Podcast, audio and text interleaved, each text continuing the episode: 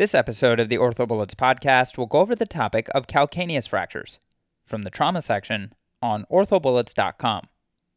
Let's start this episode with a quick summary. Calcaneus fractures are the most common fractured tarsal bone and are associated with a high degree of morbidity and disability. Diagnosis is made radiographically, with foot radiographs with a CT scan often being required for surgical planning. Treatment is non operative versus operative based on fracture displacement and alignment, associated soft tissue injury, and patient risk factors. Now, let's get into the episode. With respect to epidemiology, as far as the incidence of calcaneus fractures, these injuries are common as the most frequent tarsal fracture. Know that 60 to 75% of injuries are interarticular fractures and 1 to 3% are calcaneal tuberosity fractures. In terms of anatomic location, 17% of calcaneus fractures are open fractures. However, there is no significant increase in infection rates. However, there are increased risks for wound complications. Calcaneus fractures can also be calcaneal tuberosity fractures, with a peak incidence in women in the seventh decade of life. Moving on to the etiology, as far as pathophysiology, the mechanism of intraarticular calcaneus fractures are a traumatic axial loading, which is the primary mechanism of injury and this can be secondary to a fall from a height or motor vehicle accidents. The mechanism of calcaneal tuberosity fractures include a violent contraction of the triceps surae with forced dorsiflexion, as well as strong concentric contraction of the triceps surae with the knee in full extension in the setting of poor bone quality slash osteoporosis. Know that with calcaneal tuberosity fractures, there's intrinsic tightness of the gastrocnemius and Achilles tendon, and these injuries may also be related to peripheral neuropathy, leading to decreased pain sensation and proprioception, resulting in recurrent microtrauma. Calcaneal stress fractures can be secondary to increased physical activity in the setting of relative energy deficiency. Finally, the mechanism of anterior process fractures are a twisting injury mechanism that can cause an avulsion injury of the bifurcate ligament. Now, let's talk a bit about the pathoanatomy of calcaneus fractures. We'll go over intraarticular fractures, extraarticular fractures, and anterior process fractures. So, in intraarticular fractures, the primary fracture line results from an oblique shear and leads to the following two primary fragments that is, the superomedial fragment, otherwise known as the constant fragment, and the superolateral fragment. The superomedial fragment, or the constant fragment, includes the sustentaculum tali and is stabilized by strong ligamentous and capsular attachments. The superolateral fragment includes an intraarticular aspect through the posterior facet. Secondary fracture lines dictate whether there is joint depression or a tongue type fracture. In the setting of extraarticular fractures, there is a strong contraction of the gastrocnemius soleus complex with concomitant avulsion at its insertion site on the calcaneus. Note that this is more common in osteopenic slash osteoporotic bone. Finally, in the setting of anterior process fractures, inversion, and plantar flexion of the foot cause avulsion of the bifurcate ligament. Associated orthopedic injuries with calcaneus fractures include extension of the fracture into the calcaneocuboid joint, which occurs in 63% of cases, vertebral injuries in 10% of cases, and contralateral calcaneus fractures in 10% of cases. Now, let's go over some relevant anatomy. Specifically, let's talk about the osteology, and we'll go over the articular facets, sinus tarsi, sustentaculum tali, and bifurcate ligament. Starting with the articular facets, note that the superolateral fragment contains the articular facets. The superior articular surface contains three facets that articulate with the talus. The posterior facet is the largest and is the major weight bearing surface. Note that the flexor hallucis longus tendon is medial to the posterior facet and inferior to the medial facet and can be injured with errant drills slash screws that are too long. The middle facet is anteromedial on the sustentaculum tali, and the anterior facet is often confluent with the middle facet. Moving on to the sinus tarsi, note that between the middle and posterior facets lies the interosseous sulcus or calcaneal groove that together with the talar sulcus makes up the sinus tarsi. Moving on to the sustentaculum tali, this projects medially and supports the neck of the talus. The FHL passes beneath it, and know that the sustentaculum tali is represented by the constant fragment. Remember that the deltoid and talocalcaneal ligament connected to the talus. The sustentaculum tali is contained in the anteromedial fragment, which remains constant due to medial talocalcaneal and interosseous ligaments. Finally, the bifurcate ligament connects the dorsal aspect of the anterior process to the cuboid and navicular. Now, let's talk about the classification of calcaneus fractures. Note that extraarticular fractures make up 25% of cases, and intraarticular fractures make up 75% of cases. Extra-articular fractures are typically avulsion injuries of the anterior process by the bifurcate ligament. They can also be avulsion injuries of the sustentaculum tali or the calcaneal tuberosity, which is an Achilles tendon avulsion.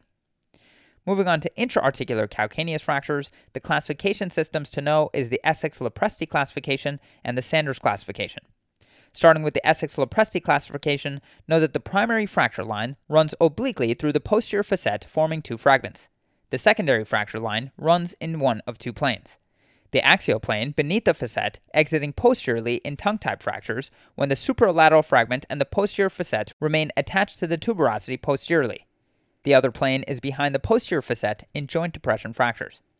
The Sanders classification is based on the number of articular fragments seen on the coronal CT image at the widest point of the posterior facet. Know that the Sanders classification is divided into four types. Type 1 corresponds to a non displaced posterior facet regardless of the number of fracture lines. Type 2 corresponds to one fracture line in the posterior facet, which results in two fragments. Type 3 corresponds to two fracture lines in the posterior facet, which corresponds to three fragments. And finally, type 4 corresponds to a comminuted fracture with more than three fracture lines in the posterior facet, which creates four or more fragments. Finally, let's quickly talk about the Beavis classification, which is based on fracture morphology of the calcaneus tuberosity. And this is divided into three types. Type 1 is a sleeve fracture, which is a small shell of cortical bone that avulses from the tuberosity. Type 2 is known as a beak fracture, which is an oblique fracture line that runs posteriorly from the most superior portion of the posterior facet. And finally, type 3 is an infrabursal fracture from the middle of the tuberosity. Now, let's talk about the presentation of calcaneus fractures. These patients will typically have symptoms of pain, swelling, inability to bear weight, a gross deformity, or an open fracture. On physical exam, inspection may reveal ecchymosis and swelling, a shortened and widened heel, which may have apparent varus deformity. Patients may have open skin lesions or fractures. They may have posterior heel skin compromise, and specifically, you can have tenting, ecchymosis, or lack of skin blanching with tuberosity fractures, and this necessitates urgent surgical reduction and fixation to avoid posterior heel skin necrosis. Finally, inspection may also reveal fracture blisters, which must be debrided and epithelialized prior to surgical intervention. Palpation may reveal diffuse tenderness to palpation, lack of heel cord continuity in avulsion fractures, lack of posterior heel skin blanching with tenting fractures, and be sure to assess for compartment syndrome secondary to swelling, although this is rare. Remember that presence of Langer's lines and skin wrinkles suggests the skin is appropriate for surgical intervention. In terms of strength assessment, these patients will obviously have decreased ankle plantar flexion strength with avulsion fractures. In terms of neurologic evaluation, be sure to assess for neurologic compromise due to swelling. And finally, in terms of vascular evaluation, be sure to assess peripheral pulses. And know that severe peripheral vascular disease may preclude surgical treatment due to poor wound healing potential. Moving on to imaging, recommended views on radiographs include an AP, lateral, and oblique. Optional views include a Broden view, a Harris view, and an AP of the ankle. A Broden view allows visualization of the posterior facet and is useful for evaluation of intraoperative reduction of the posterior facet. This view is taken with the ankle in neutral dorsiflexion and approximately 45 degrees of internal rotation, and then you will take x rays at 40, 30, 20, and 10 degrees cephalad from neutral. A Harris view visualizes tuberosity fragment widening, shortening, and varus positioning. You will place the foot in maximal dorsiflexion and angle the x ray beam 45 degrees. Finally, an AP ankle demonstrates lateral wall extrusion causing fibular impingement. As far as findings on radiographs, you may see what's known as a double density sign, which represents subtalar incongruity and indicates partial separation of the facet from the sustentaculum, specifically the lateral portion of the posterior facet. Other findings can include calcaneal shortening, varus tuberosity deformity, a decreased Böhler's angle, and an increased angle of Gissane. So with respect to a decreased Böhler's angle, remember this is the angle between the line from the highest point of the anterior process to the highest point of the posterior facet, plus a line tangential to the superior edge of the tuberosity. The Böhler's angle is measured on the lateral view, and know that normal is between 20 to 40 degrees. A decreased Böhler's angle represents collapse of the posterior facet. As far as the angle of Gissane, this is an angle between the line along the lateral margin of the posterior facet plus a line anterior to the beak of the calcaneus. The angle of Gissane is measured on the lateral view. Normal is between 120 to 145 degrees, and an increased angle of Gissane represents collapse of the posterior facet. A CT scan in the setting of a calcaneus fracture is the gold standard and should be performed with 2 to 3 millimeter cuts. As far as the views, a 30 degree semicoronal view demonstrates posterior and middle facet displacement. The axial view demonstrates calcaneocuboid joint involvement, and the sagittal view demonstrates tuberosity displacement. An MRI is used only to diagnose calcaneal stress fractures in the presence of normal radiographs and or an uncertain diagnosis. Moving on to the treatment of calcaneus fractures, this can be non-operative or operative. Non-operative management includes cast immobilization with non-weight bearing for 6 weeks and cast immobilization with non-weight bearing for 10 to 12 weeks. Cast immobilization with non-weight bearing for 6 weeks is indicated for calcaneal stress fractures. Cast immobilization with non weight bearing for 10 to 12 weeks is indicated for small extraarticular fractures defined as less than 1 centimeter with an intact Achilles tendon and less than 2 millimeters of displacement. This is also indicated for Sanders type 1, that is a non displaced calcaneus fracture, a near normal Böhler's angle, again, this is 20 to 40 degrees, an anterior process fracture involving less than 25% of the calcaneocuboid joint, comorbidities that preclude good surgical outcome, for example, in the setting of a smoker, diabetes, and peripheral vascular disease, as this option avoids the high wound complications seen with these fractures.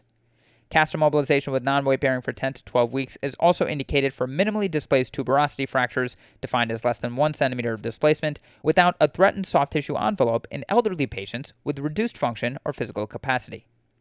As far as the techniques of this option, be sure to begin early range of motion exercises once the swelling allows. Operative options include closed reduction with percutaneous pinning open reduction internal fixation, and primary subtalar arthrodesis. So, closed reduction with percutaneous pinning is indicated for minimally displaced tongue type fractures or those with mild shortening, and it's also indicated in large extraarticular fractures defined as greater than 1 centimeter. Note that early reduction prevents skin sloughing and the need for subsequent flap coverage.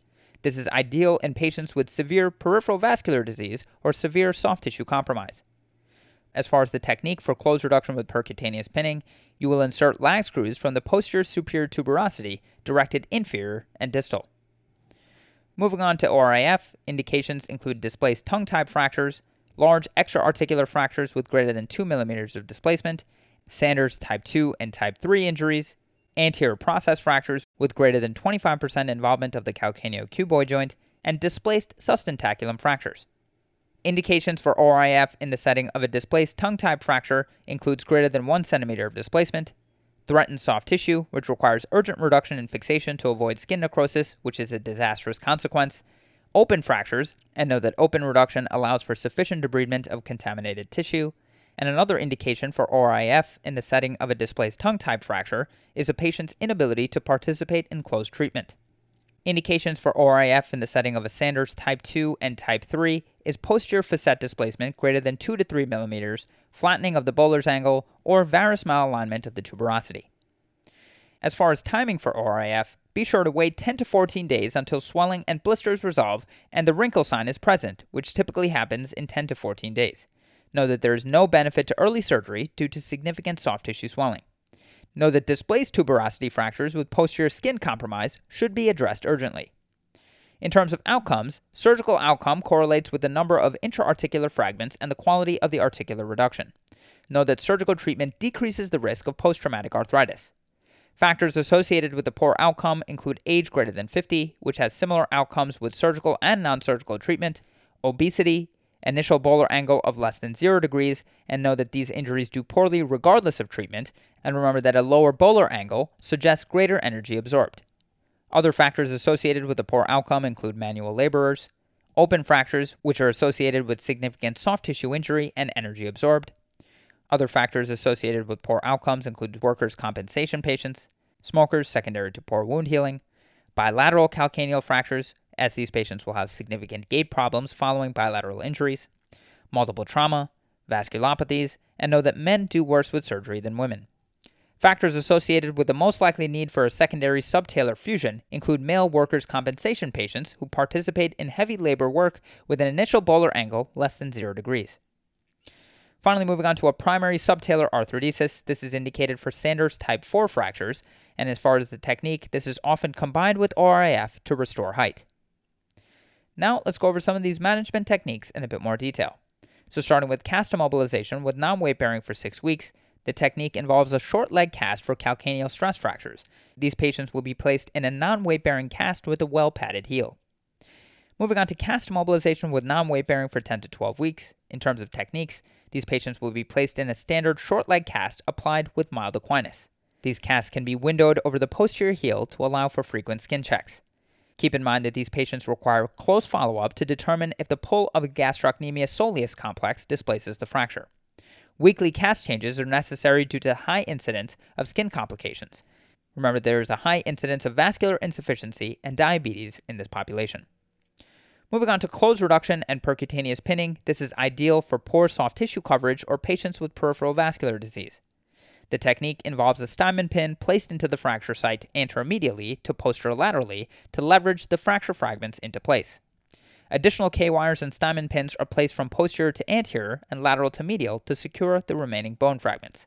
A calcaneal transfixing pin can be used to distract the fracture. Percutaneous tamps and elevators can be used to raise the articular surface. The pins are then cut flush with the skin and removed 8 to 10 weeks post op.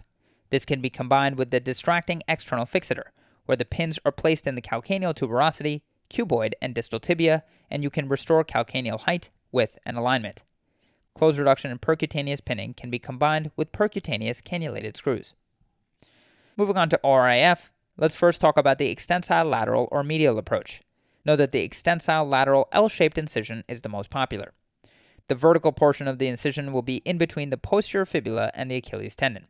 The horizontal portion is in line with the fifth metatarsal base. Note that a more inferior incision protects the sural nerve. However, keep in mind that this approach has a high rate of wound complications, but it does provide access to the calcaneocuboid and subtalar joints. Next, full thickness skin, soft tissue, and periosteal flaps are developed. The flap is supplied by the lateral calcaneal branch of the peroneal artery. The superior flap contains the calcaneofibular ligaments and the peroneal tendon sheath. The sural nerve and the peroneal tendons are retracted superiorly, then the lateral calcaneal wall is visualized, and then the fracture is opened and the medial wall is reduced, going medial to lateral. Note that reduction is confirmed indirectly via fluoroscopy. Tuberosity reduction is done under direct visualization. This is done with manual traction, Schanz pins, and mini distractors. Note that the pin in the tuberosity aids with the reduction. Height and length of the tuberosity is recreated, and know that the quality of the reduction affects the outcomes. Provisional fixation is typically done with K wires, but definitive fixation is done with plates and screws. Note that bone grafting provides no added benefit in these cases. The goals of this approach is to restore congruity of the subtalar joint, restore Böhler's angle and calcaneal height, restore width, and correct varus malalignment. Moving on to the sinus tarsi approach, know that a minimally invasive incision minimizes soft tissue dissection. This reduces wound complications associated with an extensile lateral incision. This allows direct visualization of the posterior facet, anterolateral fragment, and lateral wall. There is a lower incidence of sural nerve neuralgia, and know that the same incision can be utilized for secondary subtalar arthrodesis or peroneal tendon debridement. This approach will also have a decreased surgical time.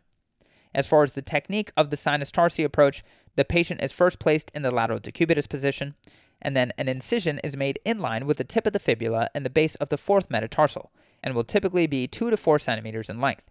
The extensor digitorum brevis is then retracted cephalad to expose the sinus tarsi and the posterior facet. The peroneal tendons are retracted posteriorly. Then a Schanz pin is inserted percutaneously in the postero-inferior tuberosity going from lateral to medial, which provides distraction and aids with reduction. Then fibrous debris and fat is removed from the sinus tarsi. Next, a small elevator or lamina spreader is placed under the posterior facet fragment to aid in reduction. K wires are then inserted for provisional fixation aimed towards the sustentaculum. Two screws are then placed lateral to medial to engage the sustentaculum and support the facet. One large, fully threaded screw from posterior to anterior will be placed to support axial length of the calcaneus. Then a low profile plate is applied underneath a well developed soft tissue envelope with screws engaging anterolateral and the tuberosity fragments. These patients will be kept non weight bearing for 6 to 8 weeks post op, with ankle range of motion exercises beginning 2 weeks post op. Note that the Essex Lopresti maneuver is a maneuver to manipulate the heel to increase the calcaneal varus deformity. You will plantar flex the forefoot and manipulate the heel to correct the varus deformity with a valgus reduction. You will then stabilize the reduction with percutaneous K wires or open fixation as we previously described.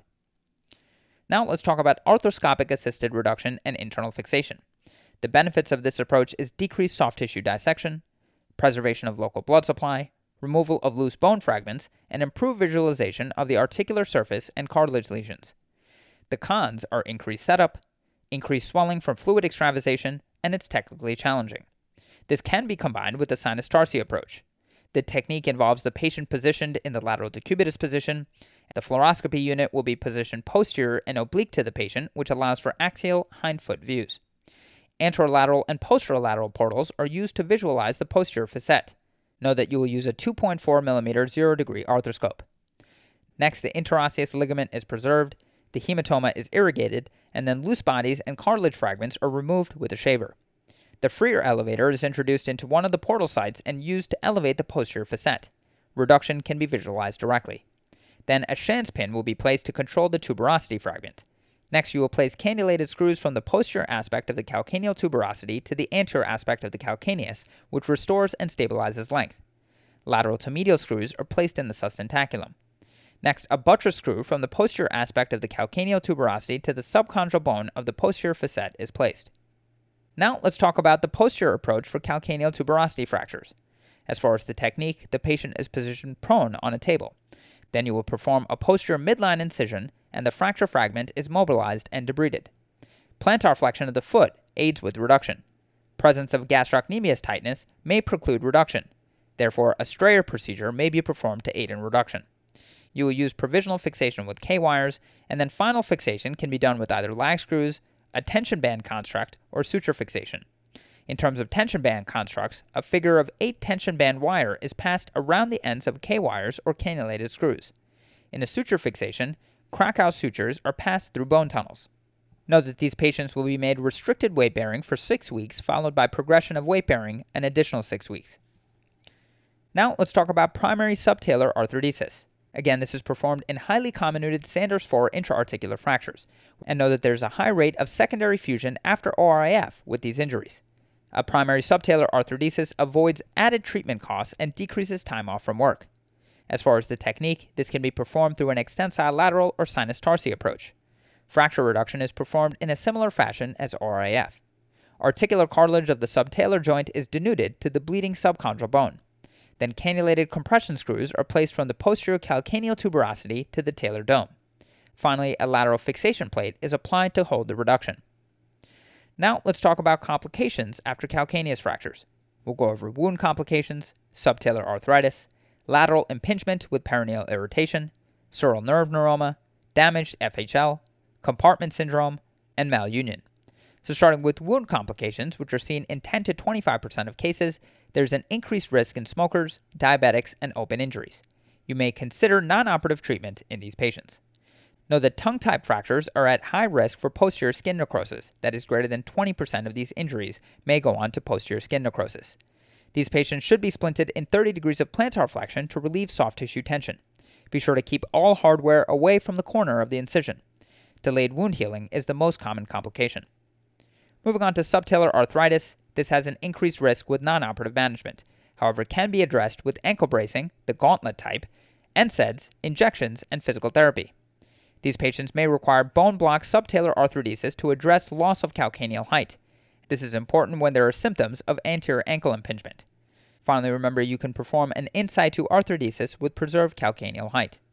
As far as the damaged FHL, the FHL is at risk with placement of lateral to medial screws, especially at the level of the sustentaculum tali or the constant fragment.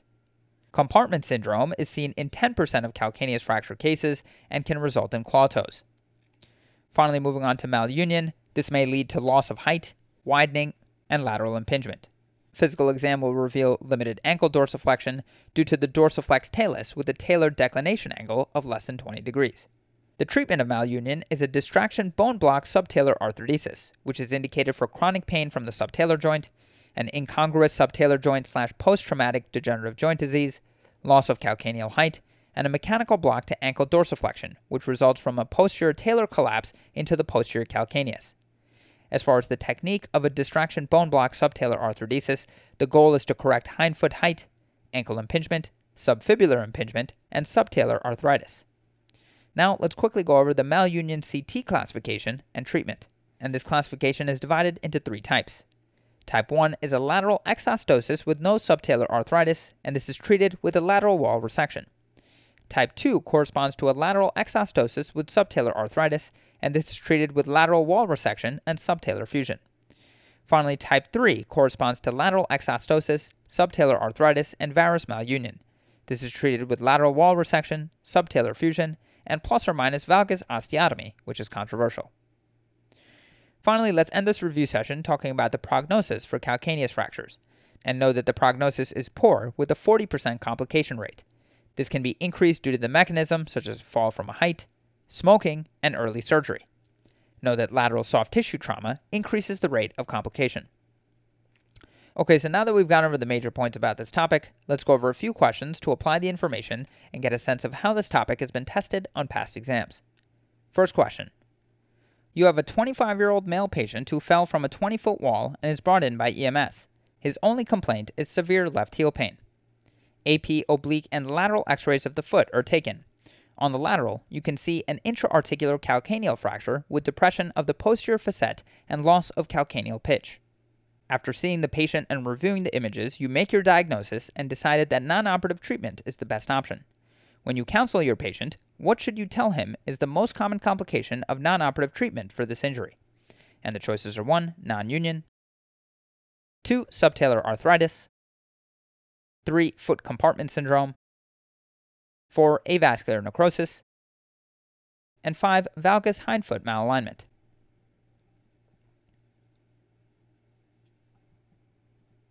The correct answer to this question is 2. Subtalar arthritis.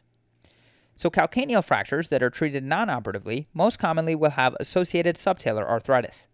To quickly review, calcaneal fractures comprise 65% of tarsal bone fractures and require a significant amount of force to produce. The force of the calcaneus being pushed into the talus often results in post traumatic arthritis. 75% of calcaneus fractures have an intra-articular extension, with the posterior facet being most commonly affected. The treatment for severe post traumatic arthritis of the subtalar joint is subtalar fusion. Xu et al. reviewed current methods of calcaneus surgical fixation. Previous L shaped lateral approaches had high complication and infection rates postoperatively at 37% and 20% respectively. New methods include a limited sinus tarsi approach, percutaneous fixation, and arthroscopic assisted reduction. With these methods, there's decreased complication rates and less soft tissue injury. Jackson et al. reviewed distraction subtalar arthrodesis. Calcaneal fractures often have a loss of height, which results in anterior impingement of the tibiotalar joint. Restoration of subtalar height can be done via an open approach, use of a distractor to regain height, and placement of a graft to fill the void. With this method, there have been significant improvements in functional outcome scores and greater than 90% patient satisfaction. Buckley and Tough reviewed displaced intra-articular calcaneal fractures and factors that affect surgical outcomes. Smoking and workers' compensation are risk factors for poor outcomes, while female gender and age less than 60 have better outcomes with surgical intervention. Heavy laborers have quicker return to work and lower incidence of late fusion. A Böhler's angle of greater than 15 predicts better functional outcomes in both surgical and non surgical patients. Sanders 2 and 3 patients had better outcomes with surgery. To quickly go over the incorrect answers, answer 1, non union, is incorrect, as non union of calcaneal fractures is exceedingly rare. Answer 3, foot compartment syndrome, is incorrect, as although associated with severely comminuted calcaneal fractures, foot compartment syndrome occurs in about 10% of patients. Answer 4, avascular necrosis is incorrect, as this is more associated with talar neck fractures than calcaneal fractures. Finally, answer 5, valgus hindfoot malalignment is incorrect, as calcaneal fractures typically develop a varus deformity due to the tuberosity fragment being pulled into varus.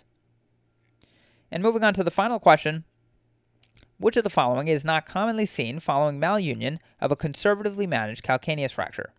And the choices are 1. Decreased hindfoot height and increased calcaneal width. 2. Hindfoot valgus with subfibular impingement. 3. Lateral wall exostosis with peroneal tendon irritation. 4. Subtalar arthritis. And 5. Tibiotalar impingement.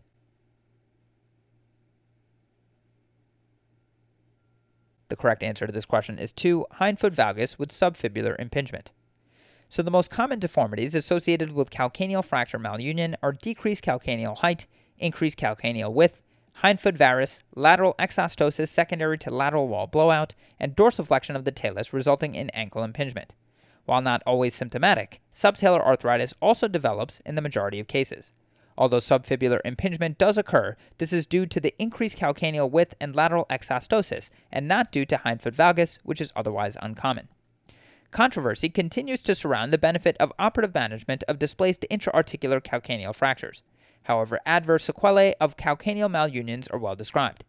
Treatment of calcaneal malunions depends on the clinical symptomatology and may include addressing one or many of the aforementioned pathologies.